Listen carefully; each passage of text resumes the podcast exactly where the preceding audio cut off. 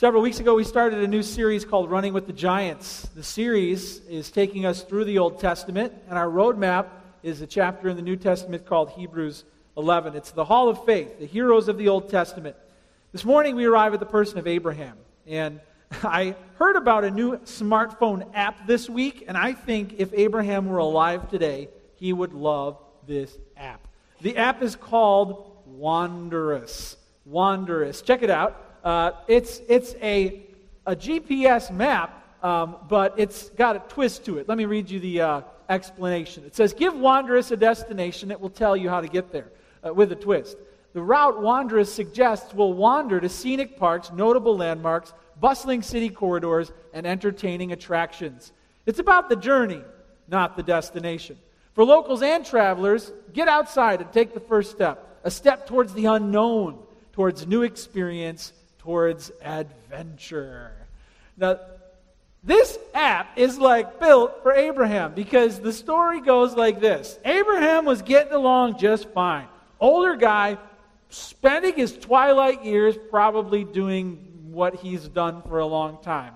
And God shows up and says, Hey, go, and changes everything about his life around. Only God doesn't give him very many details. He just says, Go. And Abraham spends the uh, end of his life basically wandering wherever God will lead him. How funny is that? I think Abraham would have loved the app called Wanderous. God showed up and sent him on a great adventure. He steered him to a new land which was completely unfamiliar and didn't give him very many details. We're going to spend four weeks with Abraham because he's one of the greatest names in the Bible. And let me ask you a few questions to see if your life might be blessed by Abraham's story. Question Do you feel like God is redirecting your life in some way? Do you feel like God is asking more of you now than he has ever asked before? Do you feel like it is taking God a long time to get where he's leading you and you're beginning to grow impatient?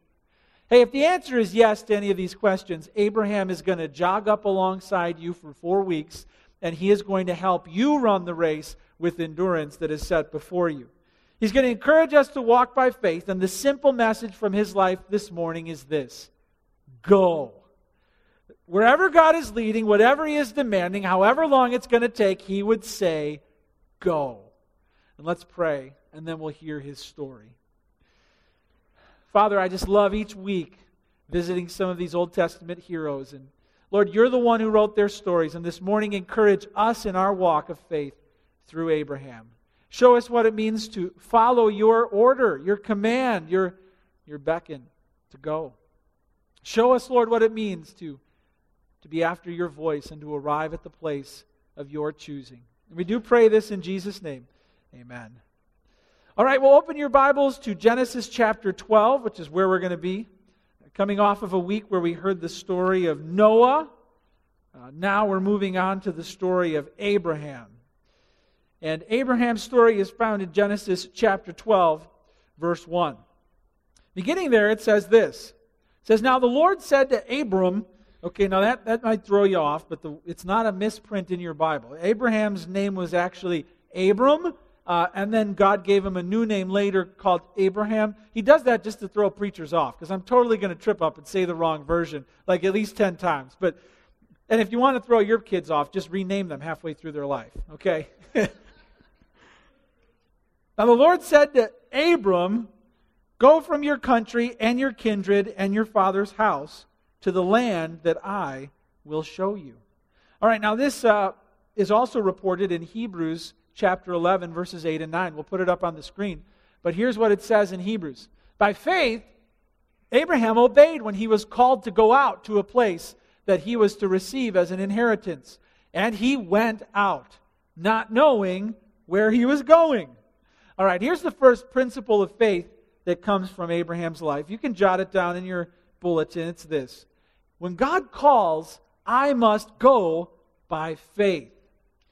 It's when he calls that I have to respond and go by faith.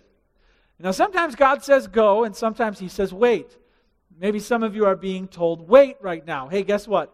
Next week is going to be the sermon that speaks directly to you because next week Abraham hears God saying, wait. All right? But this week he says, go. God told Noah to go onto the ark. God told Moses to go confront Pharaoh. He told Jonah to go to Nineveh. He told believers to go make disciples. He, basically, God will lay a demand on your life saying, I want to relocate you. So go. What's interesting is the Bible says that Abraham was 75 years old when God showed up and said, Go. 75 years old. And it says in, in the Hebrews verses we just read that Abraham went and he was basically a tent dweller the rest of his life. All right? Now, how many of you would, if I challenged you to do it, would call up somebody in their 70s this week and invite them to go tent camping this weekend? How many of you would do that if I. yeah, and I don't mean cheating with the RV, I mean putting up the tent, sleeping on your back, and enduring the elements, whatever they may be. Hey, you would have stories to tell. If you took a 75 year old couple tent camping this week, trust me. And then if you ask them, hey, hey, would you like to spend the rest of your retirement in a tent? Uh, no way! So think of what God showed up and demanded of Abraham. Hey, go to this land that I'm going to show you, and by the way, bring a tent with you. Wow. But when God calls, I must go by faith. And it's interesting what the Bible emphasizes about what Abraham did. It says he left behind everything that was familiar to him. God said to him, Go from your country and your kindred and your father's house to the land that I will show you. There's two nuances attached to this first point that we want to bring to the surface. You can jot this down. Hey, when God calls, I must go by faith, even though I leave everything behind. All of it. Doesn't matter the cost. We must go. And this, this nuance really, Abraham really portrays salvation by leaving his country behind. Okay, it's as if God said, I'm going to use Abraham to act out what salvation is like in his life. What do you mean? Well, you see, he was worshiping other gods. It says in the scripture that he and his father and his family, they did not worship the one true God. And so here God calls to Abraham and says, Go to a place where I will show you. And hey, do you know that God has to make himself known? If he doesn't disclose himself, if he doesn't call, no one can be saved. We can never find him. We could traverse the entire earth and we would never stumble upon this truth. God has to make himself known. And God initiated and said, Abraham, and called him out of what? Of, of worshiping false gods and to what? To following the one true God into a land of promise. He's leaving it all behind. And do you see that that is, if you're a child of God, if you're a believer of Jesus Christ, that's what you went through. There's a point in your life where God called you out to a land of promise. He's portraying salvation by leaving everything behind. When you are saved, there's a transfer of residency spiritually. You become a tent dweller passing through this world looking for your home, which is in heaven. What does Scripture say about this? Well, in Colossians 1 13 to 14, you may want to jot that verse down as a reference. Colossians 1 13 to 14, it says, He has delivered us from the domain of darkness and transferred us to the kingdom of His beloved Son, in whom we have redemption, the forgiveness of sins Hey, do you know what that means? That means that God says you're born into this realm, and He calls it the realm of darkness. That's your native land. You're a citizen of that. But there has to come a point in your life where He calls you out of that, and it says He delivers you into the kingdom of the Son He loves. That's called salvation. And was there a point in your life where that happened, where God called you out of darkness and you left it behind and you entered into the kingdom of the Lord Jesus Christ. Philippians 3 19 to 20 is also a great reference for this concept. There's only two lines of people entering into eternity, and here it describes both of them. It says, Their end is destruction, their God is their belly, and their glory in their shame, with minds set on earthly things. But our citizenship is in heaven, and from it we await a Savior, the Lord Jesus Christ Hey, salvation is spiritual relocation. God calls you out of darkness and he places you into the kingdom of the Son he loves. And then your citizenship is sealed in heaven. If they opened up the book and they were like, all right, we're going to do a little audit here and we're going to do a census and we're going to see, you know, is your name in there? Either you've got citizenship in heaven or you don't. And there comes a point in your life where you gain citizenship in heaven through faith in the Lord Jesus. Hey, has that happened in your life? Um, and you can't say, oh, well, yeah, I was raised Christian. I mean, I've been a Christian since I was born. No, maybe your parents have citizenship in heaven, but you have to gain citizenship in heaven when the Lord calls you out of darkness and you, by profession of faith and baptism, show that this is your faith as well.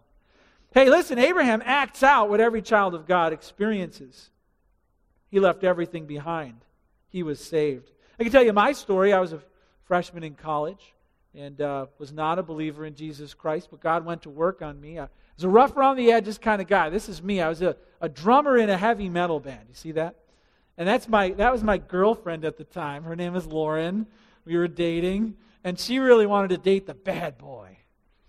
So she dated the bad boy, and you know, God's up there like, he's going to be a pastor. But you know, go ahead. Hey, teenagers, date the bad boy. Just watch what God does. Uh, but there's me, and I showed up at this church, and the pastor preached the word of God, and I heard the gospel, and, and finally I knelt beside my bed and said, Hey, I, Lord, I repent of my sins, and I call upon you as Savior, and God saved me.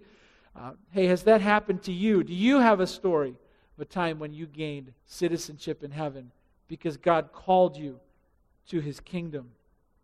Well, hey, when God calls, I must go by faith, even though I leave everything behind. And the second subpoint is this even though I see nothing ahead. It says, it says that Abraham did not know where he was going. Maybe you, wives, maybe your husband gets in the car and drives, and there's very frequently this occurrence where he does not know where he's going. And he won't admit it. Okay, this is an ancient problem, we find. Because here you've got thousands of years, you know, before Christ, and you've got a husband who, on foot, doesn't know where he's going. And his wife is just going along. Where, do you know where you're going? I have no clue where I'm going. But here we go. So, like, first Abraham showed us a picture of what it means to be saved. And now he's showing us, he doesn't know what's in the future. He's showing us a picture of what it means to walk by faith in Christ to an uncertain future. So he's modeling what it means to walk with Christ. Um, do you feel this way? Do you feel like like, God, I really don't see where you're taking me. Like, I have a whole lot of questions that I would really like you to answer, but you're not.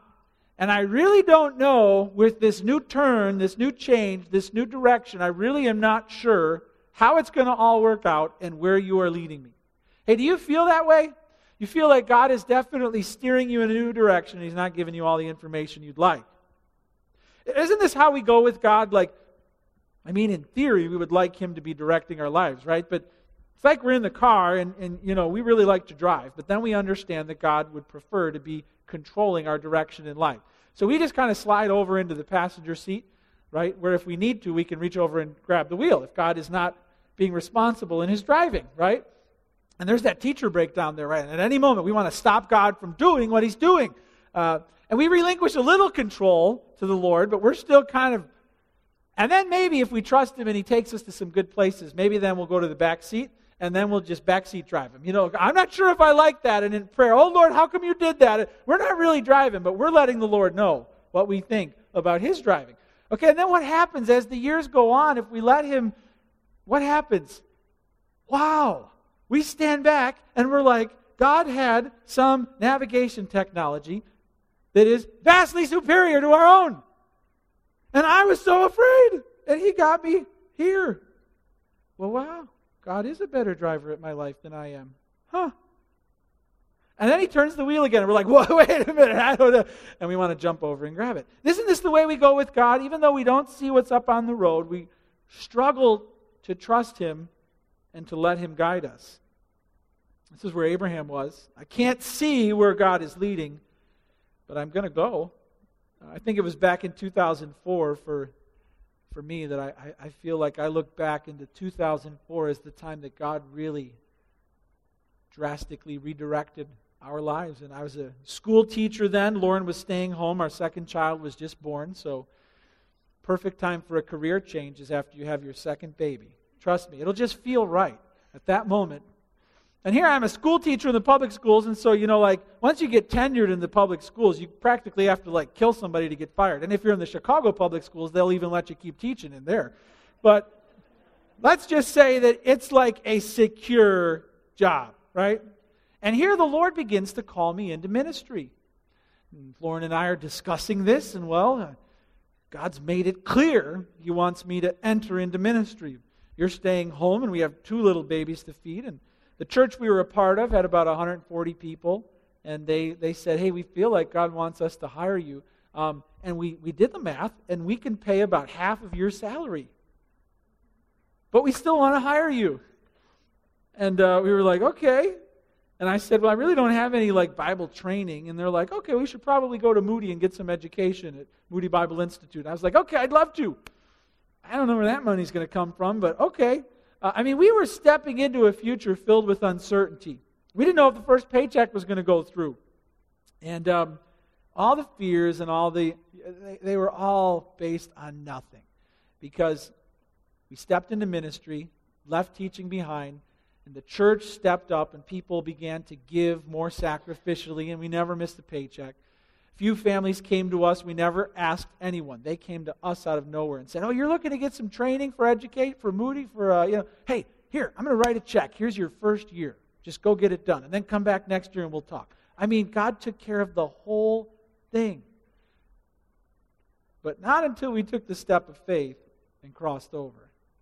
And I, I, guess I just wonder are you in a position where God is demanding something of you? He's calling you to take a step of faith into an uncertain future. And are you saying, All right, Lord, show me how it'll work on paper and then I'll go? Hey, you're going to fail a test of faith. If you demand that God give you all of the information, remove all uncertainty, trust me, I'm one of you. Okay? Uh, like if God called me, you know, to go overseas, I'd like him to pave the ocean first so that I have a nice, straight, no bumpy ride. Okay, I'd love to remove all uncertainty from decision making. Maybe that's you, but God here shows us through Abraham that he went even though he saw nothing ahead. Well, maybe not nothing. The Bible actually says that the reason Abraham followed is because he was looking at what is unseen to the eye. Hebrews 11:10, we'll put it up on the screen here. Let's read this together. Here we go. For he was looking forward to the city that has foundations, whose designer and builder is God. You know, the, why would he dwell in tents? Why would 75 years old? What's he doing roaming around the desert? I, you know, this world, he realized is not his home, and he wants to be where God is. He's following God all over, and ultimately, he wants to be where God is forever, which is heaven. He's looking ahead past all of this. He's looking ahead to what? To eternity with God, and that's the basis of his step of faith to follow the Lord. I'm not really from here. I'm not anchored here. I don't need to be here. I just want to be where God is leading me. That's the heart of faith. Hey, when God calls, I must go by faith. There's a second point that we see from Abraham's life. Jot this down. Go believing firmly in God's promises. When God calls, I must go by faith, but go believing firmly in his promises. Okay, let's check this out in Genesis 12, verses 2 to 3. He says this And I will make of you a great nation, and I will bless you and make your name great, so that you will be a blessing. All right, first thing God does here is He says, If you believe my promises and you go, you're going to be blessed. And there's three things that God says a blessing upon Abraham. All right? The first thing is He says, I'm going to make of you a great nation. Then He says, I'm going to bless you. And then He says, I'm going to make your name great here's what we learn we learn that God is saying blessing follows obedience. If you go on this road I'm calling you, my blessing will be upon you. So jot this down because blessing follows obedience. Hey, go believing firmly in his promises because blessing follows obedience. Well, what kind of blessing? What's in it for me? What am I going to get out of this? What... Selfishly, we wonder that, don't we? If I follow you, what's going to come? Well, the first promise isn't all bad. God says, I'm going to make you into a great nation. That's pretty cool, isn't it? Like, how many of you have started your own country? Show of hands. Raise your hand up. Started your own country? Yeah? Nobody? Okay, we'll put that on your bucket list and let's see if you can get her done. Because Abraham got it done. God said, I'm going to make you into a great. What would you call a country named after you? That'd be kind of cool, right? Founding father of a nation, like, you know, Ryan Topia or, you know, uh, I don't know. But first promise out the gate is pretty impressive. I'm going to make a great nation out of you. Wow. Second, and I'm going to bless you. What is that? That's just a catch all wealth, provision, watched over. It includes an ongoing variety of blessings. I'm just going to keep blessing you as long as you stay on this road. Uh, third, I'm going to make your name great. It'd be cool to be famous for something, right? Like you're the that guy. Like you're famous for that. I, I read a cool story about a guy who got into the Guinness Book of World Records, and it's because he has the world's tallest mohawk. Check this out. This real award winning, record breaking mohawk. It says a Japanese fashion designer has entered the Guinness Book of World Records for growing the world's tallest mohawk. He's 40 years old. It takes him two hours to do his hair. Huh? Huh? Anybody want to try and catch him? Go for it. Maybe your name could be famous because you could have. No, that's silly, right? But how cool would it be to have a great name and to be known for something? And uh, Abraham, we're still talking about him today. Like several nations came from this guy's lineage. Like he's still famous. Three major world religions, Islam and Christianity and Judaism, trace back their roots to him. Wow, wow, wow. And God was going to do it. Hey, we learn that blessing follows obedience. Abraham stands here as a contrast to what we read a few uh, earlier in, in Genesis, the Tower of Babel. Do you remember that story? When all the peoples of the earth gathered together and they started building the world's tallest tower. Why? Why? To make a name for themselves. I mean, literally trying to work their way into heaven. And God came down and stopped that building project, right? Ah, da, da, da, da, da, da. Instantly gave them all different languages and spread them out across the globe. And here comes Abraham, and what? He's going to have a great name. Why? Not because he's making it for himself, because God is going to give him a great name. Spiritual lesson. I cannot work my way to heaven. I cannot gain favor in God's sight. He's got to come down and give it to me. Wow. Learning about the gospel way back in Genesis. And what we learn is this if you want God's blessing upon your life, you cannot veer from what he has promised and declared. Listen, Abraham's going to get thrown in the penalty box a few times in the coming weeks because there's times where he gets off of the path God has called him.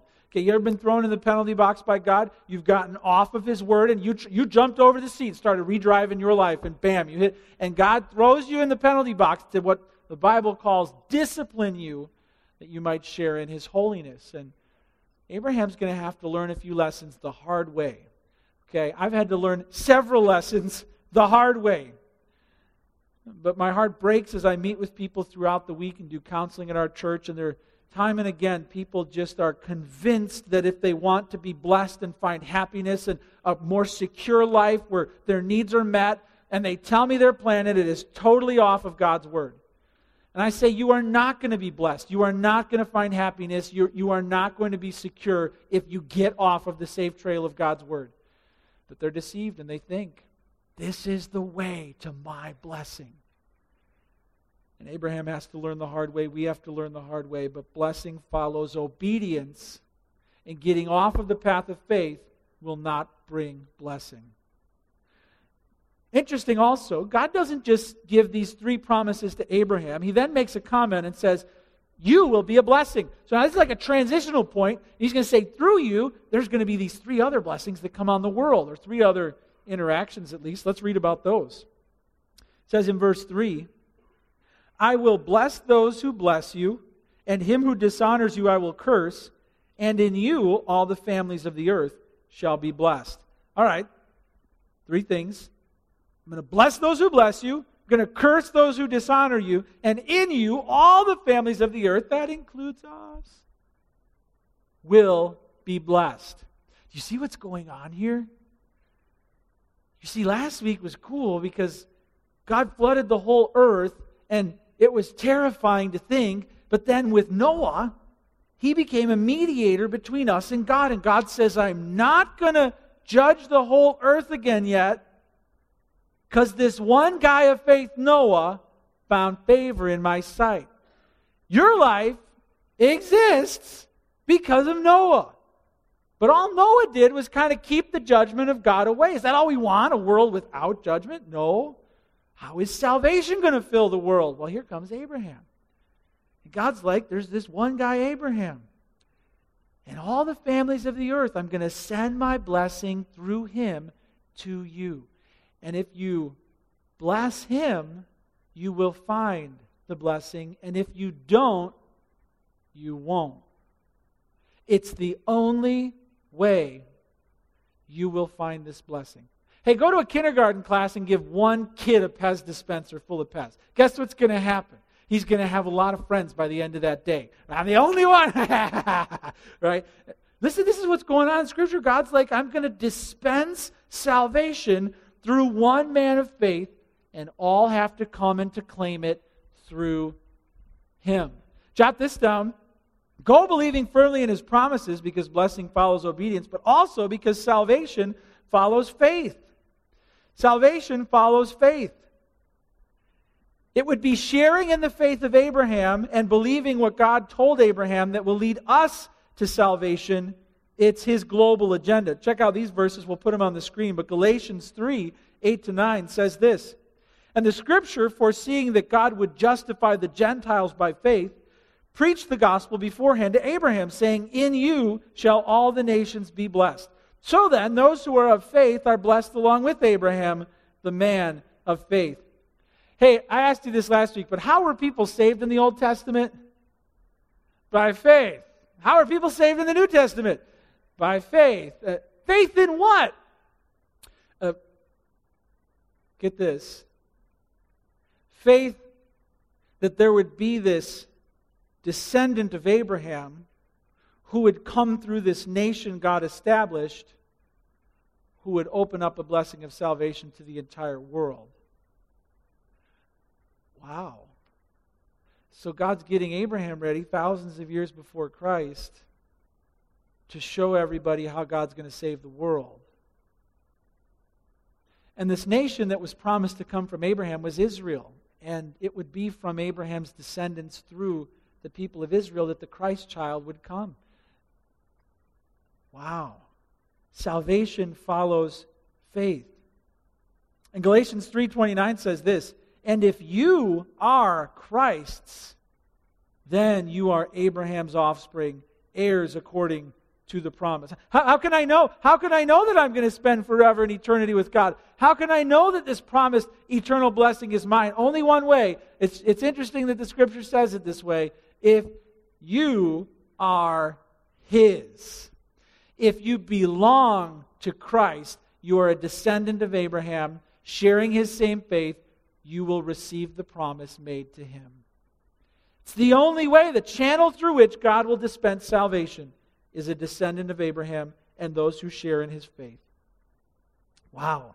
Well, now the Old Testament, isn't this like outdated book filled with folk tales and myths and legends, and then finally God gets around to fixing something in the New Testament. Wow, he's getting this whole thing rigged up and ready in the Old Testament, and then it's going to just come to life in the New. Wow, how they're connected. Go when God calls by faith. Hey, go believing firmly in his promises. Blessing and sal- salvation both follow.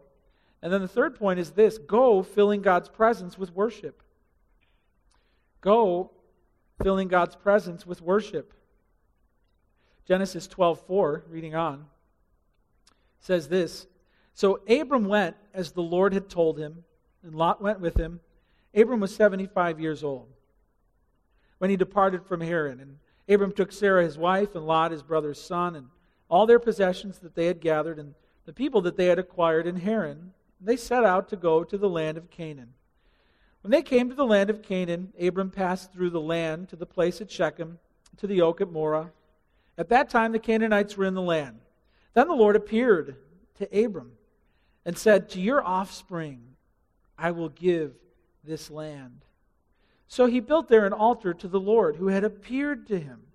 From there he moved to the hill country on the east of Bethel and pitched his tent. With Bethel on the west and Ai on the east, and there he built an altar to the Lord and called upon the name of the Lord. Go, filling God's presence with worship on the way. What a role model on the way to where God's leading it. We are all on the way to where God's leading, which is heaven, and we're supposed to be feeling His presence on the way, but there's also some special things He's going to do along the way. And while you wait, Abraham is a role model of worshiping along the way. And there's two nuances that we can draw out of this that really show us what a marvelous example he is. God showed up. How cool would that be? He just appeared. And he said something. He said to Abraham in verse 7 To your offspring I will give this land. Offspring, offspring, offspring. Does God not see that I don't have any children? Like I'm 75 years old? Does God offspring? But Abraham doesn't correct him yet. Eventually, Abraham will correct the Lord and ask him about this. But God shows up and says, To your offspring, I'm going to give this land. And Abraham's like, I don't have any kids. But he just kind of listens and worships. But it's a major obstacle to what God just said. The 75 year old guy with no kids, and God just said he was going to give something to my kids. Huh. And in the chapter before this, it mentions that Sarah, his wife, was barren, and it's the first time that this condition is mentioned in Scripture. It really stands out because God has commanded, fill the earth and subdue it. And then this one woman comes up, she can't even have kids, and it's like everybody around her must have wondered, oh, well, how come you can't fulfill what God has commanded of humanity? As if there's some sort of curse upon her. You know what's fascinating is God shows up and he says, I'm going to do something unprecedented with this problem. To your offspring, I'm going to give this land. I'll be back. And then he leaves. And Abraham is just sitting there wondering how it, it, it that would be something that we would call impossible. You can jot this down fill God's presence with worship even when it sounds impossible. Okay, it's impossible because he's a 75 year old guy. It's impossible because his wife is barren. It's, it's impossible because he gets there and there's already people living there. How would you be a little let down if I was like, hey, I bought you a house. Here's the keys, you can go to your house. And you're like, woo, and you go to the house and then you open the door and there's a whole family living in there. I neglected to tell you there's already someone living in the house, but I got it for you anyway. You'd be like, what kind of a gift is this? I can't even go in. That may be how Abraham was feeling. He went, I'm going, and then he's like, oh, people already live here. Huh. Well, I guess I'll just stay out on the outside in a tent. And then God's like, oh, I'm going to give it to your kids. I'm so confused. You said you were going to give it to me and you didn't, and then you're going to give it to my kid and I don't have any. Wow what faith it took. Go filling God's presence with worship even when it sounds impossible. What was Abraham being challenged to believe? Believe that I could bring life miraculously into the world. I, am going to challenge you, Abraham, to believe in a miracle child through whom I will bring a blessing to the world. What does that sound like? He, he'd never even been to a Christmas Eve service. Christmas hadn't happened yet. Or he doesn't know about the little baby that we all are, you know, the miracle child who would eventually, he doesn't know any of that yet. All he knows is he's got to believe God's going to bring a miracle baby through which the world will be blessed. Wow, how the Old Testament is lining up with the New. How consistent God's plan is throughout. His faith was the beginning of our faith. Hey, let me ask you this. Which of God's promises, as found in His Word, are you currently having a hard time believing? I mean, the word you might use is impossible. Is it you're afraid God can't provide for you as He promised He would in His Word? Are you afraid that if you trust Him and step out by faith and honor Him, that God will not be able to meet your needs? You don't understand the economy. You don't understand my field. You don't understand what's happened. Hey, hey, God promised, right?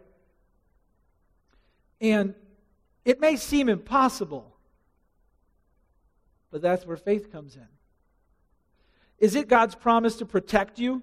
Oh, you don't understand. I mean, I'm doing great. My I've got, but I just have no security. These people are out to get me, or you know, or you have no idea what my spouse is plotting. You have no idea how awful this relationship has gotten. Wait a minute. Do you do you not believe that God can protect you? Do you not believe that He can be your advocate? That He already knows everything that's going on behind the scenes, so you don't have to obsess over it? Do you believe that? Even though it seems impossible? What about God's promise to give you peace in the midst of a trial he refuses to end? Do you trust that he can actually give you peace through it that you can't manufacture on your own? Sometimes Jesus would come to people as he was about to do something impossible. And like he could just like snap his fingers and make all your problems go away, right? But he'd come up to you and he'd be like, "All right, Mike, there's just one thing I'm going to do for you, okay? Then he'd, he'd pause just for a moment, right? And he'd say, Do you believe I'm able to do this? Now, why would he pause? He could do it, right? Why would he do that? Why would he pause and ask you a little question? Pop quiz. Do you believe I'm able to do this? It's because the thing he's going to do is less important to him than the faith he finds in you, right? And the thing he's going to do in your life is far less important to him than the faith he's growing in the process. And maybe right now, God, the burning question he's placing on your heart is do you even believe I am able to do this? And what's funny is we already believe that God made a miracle baby, He lived the perfect life, He died on the cross and came back from the dead. And we believe all these things, and then it's something far lesser that we're like, oh, but I don't know if He can do this. Go filling God's presence with worship, even when it sounds impossible. Time and again, Abraham would draw near to the Lord. The Lord would appear to him on the road of faith. And then Abraham would respond in worship. And even if God didn't appear, Abraham would call out, testify of his faith in the Lord, and worship the Lord with a grateful heart while he waited for the impossible to happen. We see this. You can jot this final point down. Hey, fill God's presence with worship because God will be with you. He shows it. He will be with you. And here we are now. All our hopes as a world, all our hopes of salvation coming to humanity, all our hopes of a world not filled with God's judgment now lie with Abraham, an old man, and his wife who can't have kids. In contrast to a world flooded with water and wrath, God now promised all of us a world full of salvation. But we have to wait until next week to begin to see how God brings this plan to light. Let me ask you a question before we close in prayer. Is the Lord asking you to embark by faith to a future filled with uncertainty? I believe He is. I believe there's some in this room, and you're here to hear this message that God wants you to go, even though you don't know where you're going.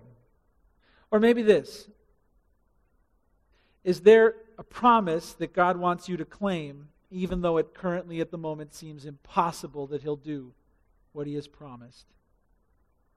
Or maybe finally, you listen this morning and you hear that God determined to send His blessing through one person, one descendant of one man of faith, and now you learn that that person is Jesus Christ. Have you ever taken the very first step of faith? Have you ever been called out of darkness into the kingdom of the Son who God loves? Have you ever become a citizen of heaven? Hey, if that's never happened, if you are not Christ's, belonging to Him, maybe that's what God is calling you to this morning. Maybe the Lord is calling you unto salvation right now. Well, why don't we bow our heads and close our eyes and lift these responses up to the Lord in faith? Let's bow and let's pray. Father, I think of those right now. You are calling them to something and they have no idea what's coming. But you've made it clear. You've made your call clear. Father, give them courage to step out by faith and then give them a story to tell. Lord, I think of those whose faith is faltering. Maybe like Peter, they got out of the boat at your voice. They're sinking. Father, they're having a hard time trusting what they already believe. And I just pray that you would help them to peel their fingers off of the steering wheel and to just sit down and relax, to let you lead. May they do nothing rash. May they do nothing unbiblical. May they simply trust you. Father, I think even more of those who perhaps this morning their eyes have been opened to the reality that they simply are not saved. They've never laid claim to the promise by faith that Jesus Christ alone has eternal life to give as a gift. Right now, they may want to call out to you, praying this in their own hearts Father, I accept that I am a sinner. I agree that I cannot earn my own salvation. Here and now, I believe Jesus Christ died on the cross for me, was buried, he rose again. He's seated now at the right hand of you on high, and I ask for forgiveness. I ask for eternal life. Father, I do pray that those who call out to you for salvation would have the courage to do the very first thing you ask of Christians to be baptized. Lord, may they desire to be the first one next week telling their story of how you saved them, transferred their citizenship to heaven. Give them that courage and that peace to know that they are right with you through faith in Christ. And I pray this all in Jesus' name.